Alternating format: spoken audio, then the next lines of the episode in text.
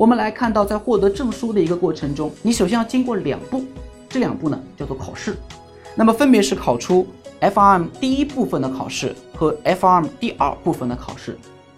那么第一部分呢有一百道单项选择题，第二部分呢有八十道单项选择题。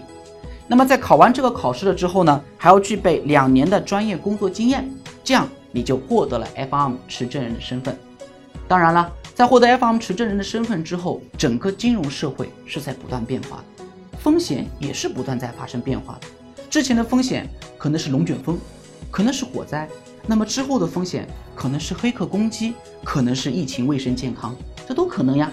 所以 FM 鼓励所有的持证人进行继续教育，啊，continue professional development，啊，进行一个继续教育。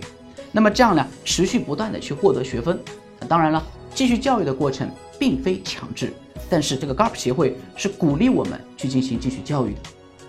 所以你会发现，我们说 FRM 的含金量比较高，因为它的整个通过流程就很难，它要通过两次考试，还要通过专业工作经验的一个积累，然后呢，在你获得证书之后，我们也建议大家去做继续教育。